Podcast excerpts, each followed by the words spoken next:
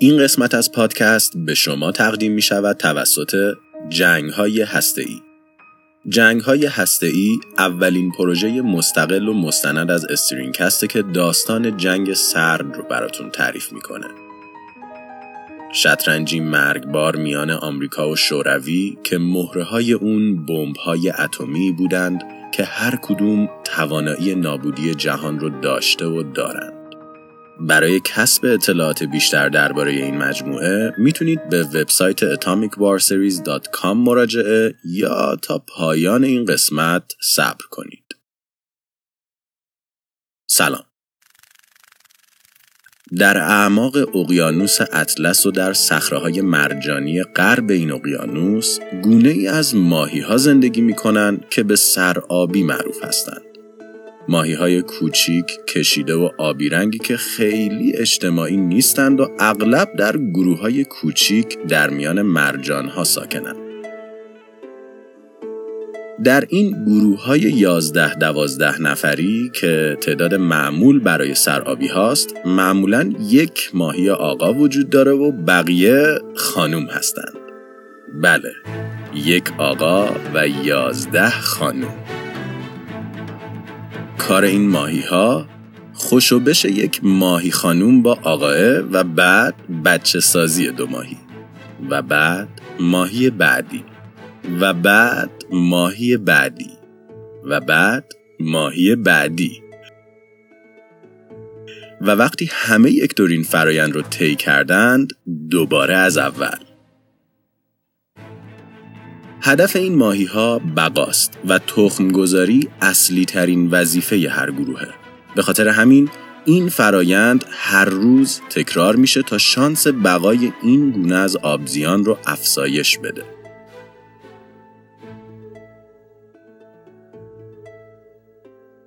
اما همیشه همه چیز برای سرآبیا خوب نیست.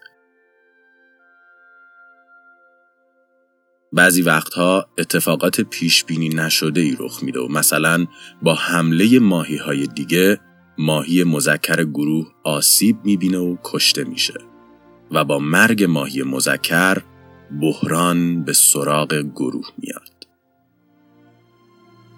همونطور که گفتیم هدف اصلی زندگی این ماهی ها تولید مثله و با حذف نیمی از فرایند نیمه مذکر داستان نیمه که تنها یک نماینده در هر گروه داره سرابیا از اصلی ترین هدف خودشون باز میمونن اما آیا واقعا همه امیدها از دست رفته؟ آیا این ماهی ها و فرایند تولید مثل گروه برای همیشه مختل شده؟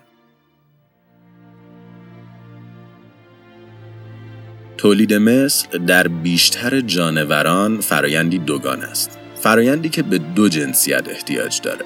مذکر و معنس. اما خود جنسیت یعنی چی؟ چطوری انتخاب میشه؟ و تأثیر اون توی زندگی ما تا چه حدیه؟ موضوع جنسیت پدیده ای پیچیده و تا مدتهای زیادی بسیار اسرارآمیز بود. بیایید زمان رو برگردونیم به اولین هفته های شکلگیری شما یا هر انسان دیگه ای. به اوایل بارداری و زمانی که بدن شما در رحم مادرتون در حال شکلگیری بود. در ابتدای بارداری و تا چندین هفته جنین در یک دوراهی قرار گرفته. در دنیایی که همه چیز ممکنه و هر اتفاقی محتمل. در یک خلع تصمیمگیری و آینده های بیشمار. اما کمی بعد اولین تصمیم مهم زندگی اون گرفته میشه و بعد از حدود نه هفته جنسیت جنین مشخص میشه. اکنون جنین دیگه جنین نیست. اکنون جنین یا دختره یا پسر.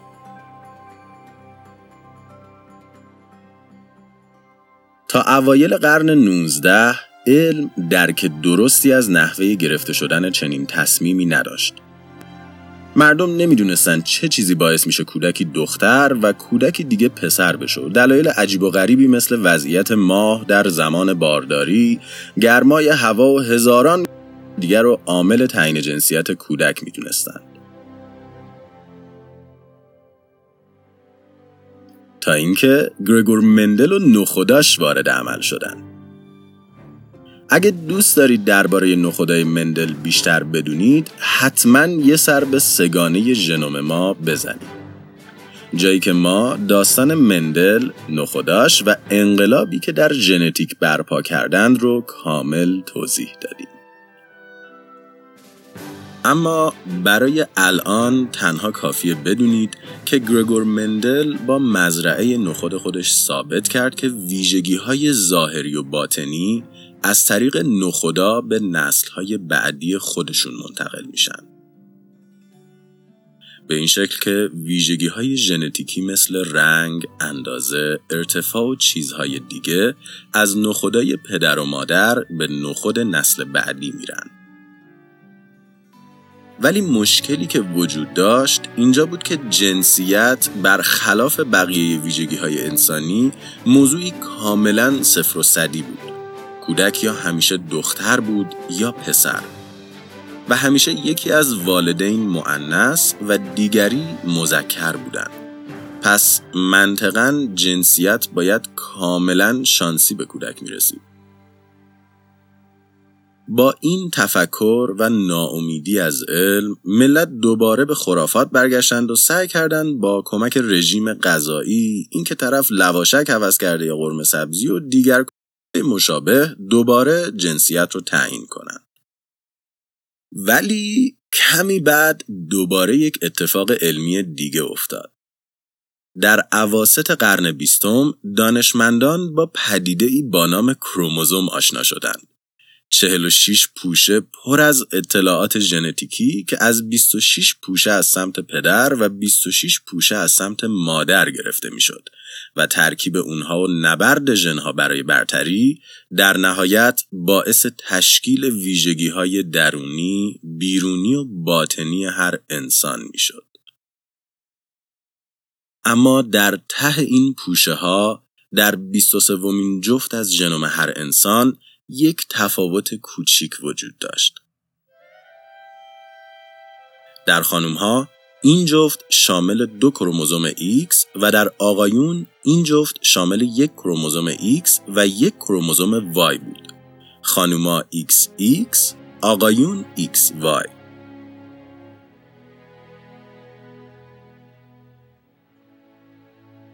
راز جنسیت بالاخره آشکار شده بود و دانشمندان بعد از مدتها علت و روش تعیین جنسیت انسانها رو فهمیده بودند. ولی چند دهه بعد دوباره یه مشکل کوچولو به وجود اومد. در دهه 1990 دانشمندان کشورهای مختلف پروژه بین المللی رو برای نگارش کل نقشه ژنوم انسانی آغاز کردند و شروع به بررسی کروموزوم های افراد مختلف کردند. موضوعی که اون رو هم در سگانه ژنوم توضیح دادیم. این محققین نمونه های زیادی رو مورد مطالعه قرار دادن و از درون این نمونه ها با چند پدیده خیلی عجیب روبرو شدن. همونطور که گفتیم دانشمندان بعد از کشف کروموزوم های X و Y فهمیده بودند که خانوم ها دارای کروموزوم XX و آقایون دارای یک X و یک Y هستند. اما مواردی که به وسیله تیم ژنوم بررسی شد چیز دیگه ای رو نشون می‌داد. آقایونی که برخلاف تصور قبلی هر دو کروموزوم جنسی اونها X بود و خانوم هایی که با وجود اینکه خانوم بودند یک کروموزوم وای هم در ژنوم اونها دیده می‌شد. یعنی خانم هایی که به جای XX XY بودند و آقایونی که به جای XY XX بودند. یعنی همه چی برعکس. با این مشاهده برای بار دوم کل شناخت انسانها از جنسیت به هم ریخت. اگه ژنوم های جنسی که تنها کارشون تعیین جنسیت بود هم نقشی در تعیین جنسیت نداشتند پس چه چیزی مشخص کننده یکی از اصلی ترین معلفه های وجودی انسان ها بود؟ دانشمندانی که شاهد این پدیده بودند، ژنوم افراد استثنا رو زیر ذرهبین گذاشتند و شروع به بررسی دقیق تر کروموزوم های جنسی کردند. و متوجه شدند که ذره کوچیکی از ژنهای Y در خانوم هایی که این کروموزوم اشتباهی رو داشتند وجود نداشت و X دوم آقایونی که به اشتباه این کروموزوم را حمل می کردند چندین ژن اضافه بر حالت معمول را حمل می کرد. و نکته عجیبتر اینجا بود که ژن حذف شده از Y اشتباهی با ژن اضافی در X اضافی یکی بود. یعنی اینکه خانوم هایی که کروموزوم جنسیتی آقایون رو داشتن همچنان یک تکژن مردانگی رو نداشتند. و آقایونی که هر دو X مؤنث رو داشتند همچنان اون تکژن مردانگی رو حفظ کرده بودند. و به این شکل محققین تکژن SRY رو کشف کردند. جنسیت افراد دیگه محدود به یک کروموزوم کامل نبود.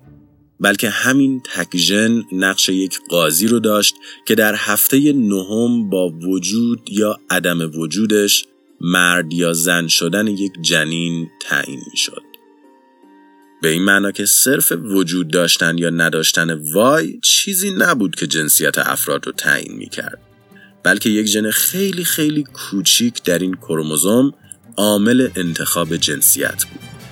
یک دکمه نهایی.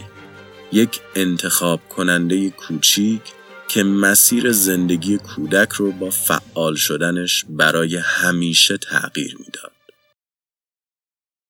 ماهی های سرآبی دچار یک مشکل بزرگ شده بودند. همونطور که گفتیم هدف اصلی زندگی این ماهی ها تولید مثل بود و با حذف نیمی از فرایند یعنی مرگ تنها مذکر گروه از اصلی ترین هدف خودش باز مونده بود. اما تنها چند ساعت بعد از مرگ جنس مذکر دینامیک داخل گروه شروع به تغییر کرد. ماهی های معنس دور همدیگه جمع میشن و فرایندی رو شروع می‌کنن که مثل یک دور همیه. اونا زمانی رو به بررسی یکدیگه اختصاص میدن و بعد بزرگترین ماهی معنس رو از بین خودشون انتخاب می‌کنن. ماهی معنس منتخب از گروه دور شده و فرایند بسیار اسرارآمیزی رو آغاز می‌کنه.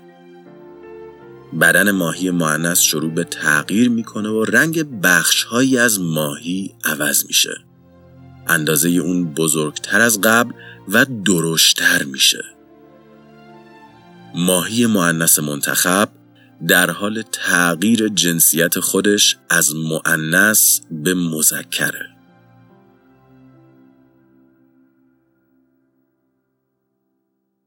دکتر دیوید زارکوور و تیمش در اوایل قرن 21 مشغول بررسی کروموزوم های جنسی موش ها بودند تا نحوه فعالیت هر ژن رو در این کروموزوم ها درک کنند. موشها هم مانند انسانها از ژن SRY برخوردار هستند که جنسیت اونها رو قبل از تولد مشخص می‌کنه. اما چیزی که زارکوور از پیدا کردن اون متعجب شده بود یک ژن دیگه بود. ژنی بظاهر بی اهمیت که هیچ وظیفه خاصی رو بر عهده نداشت. حدس زارکوور این بود که ژن DMRT1 یکی از ژنهای مؤثر در تولید اسپرم در موشها بود. ولی برای اینکه از فرضیه خودش مطمئن بشه تصمیم گرفت این ژن را از کروموزوم های موش حذف و تغییر بیولوژیکی موجود رو بررسی کنه.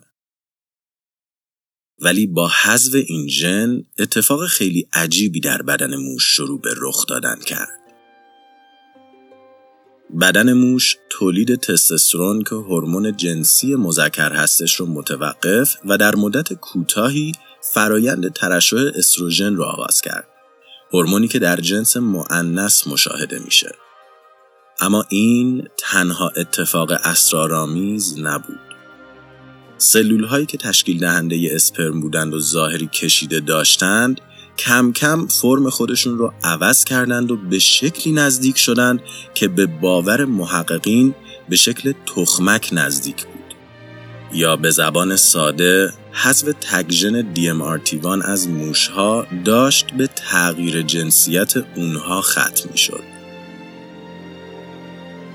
تیم زارکوور همین آزمایش رو در موش معنس هم امتحان کردند و اونها هم دچار همین تغییر شدند. ترشح استروژن متوقف و جای خودش رو به تستوسترون داد و تخمک ها کم کم به سمت اسپرم شدن حرکت کردند. اگر ژن SRY مثل یک تصمیم گیرنده بود، ژن DMRT1 یک جور ناظر بود که مطمئن می‌شد موش به انتخاب ابتدایی احترام گذاشته و خب جنسیت خودش رو تغییر نمیده. در ماهی های سرآبی هم چنین اتفاقی در حال رخ دادن بود.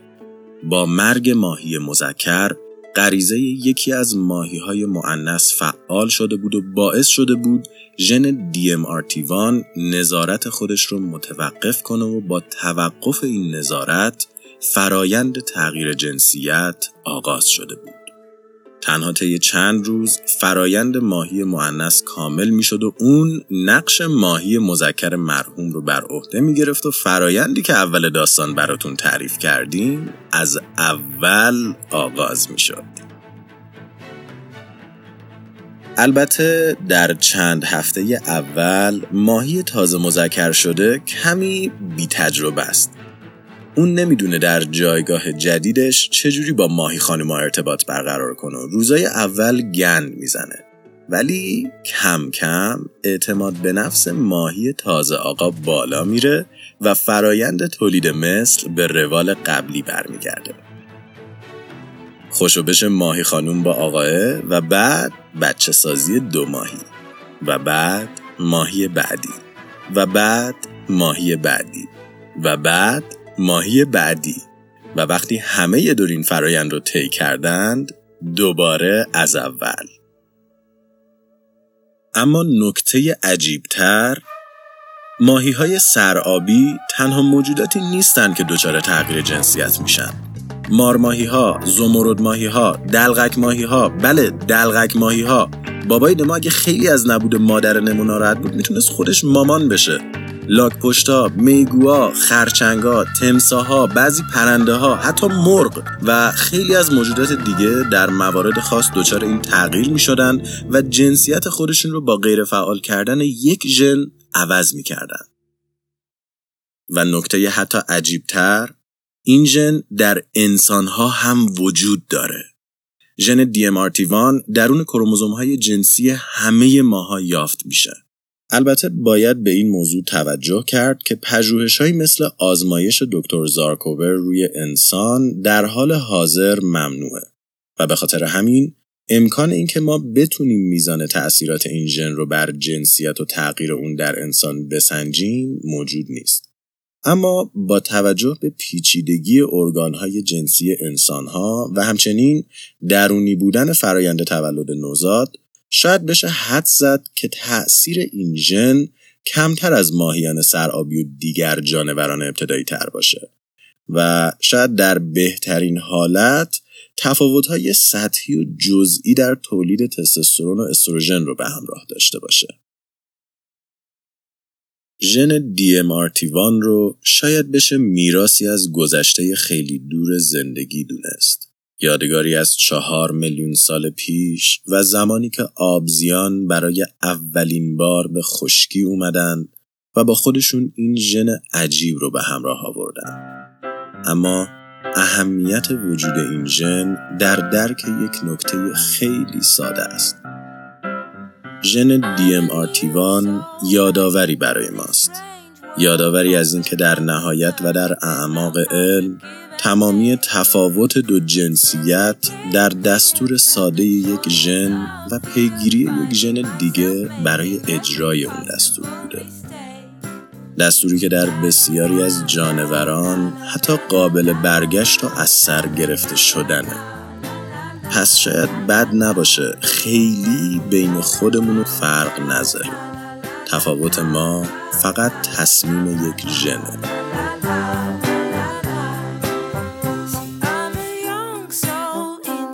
StringCast توسط من رضا حریریان و شاهین جوادی نژاد تهیه و ساخته شده برای کسب اطلاعات بیشتر درباره پادکست و همچنین گوش دادن به بیش از 60 داستان علمی از فضا، زمین و انسان می‌تونید به وبسایت ما مراجعه یا ما رو در تلگرام، iTunes یا CastBox دنبال کنید. همچنین برای خوندن داستانهای کوتاه علمی و دیگر مطالب مرتبط با هر قسمت به توییتر ما در string underline cast سر بزنید. این قسمت از پادکست به شما تقدیم می شود توسط جنگ های ای.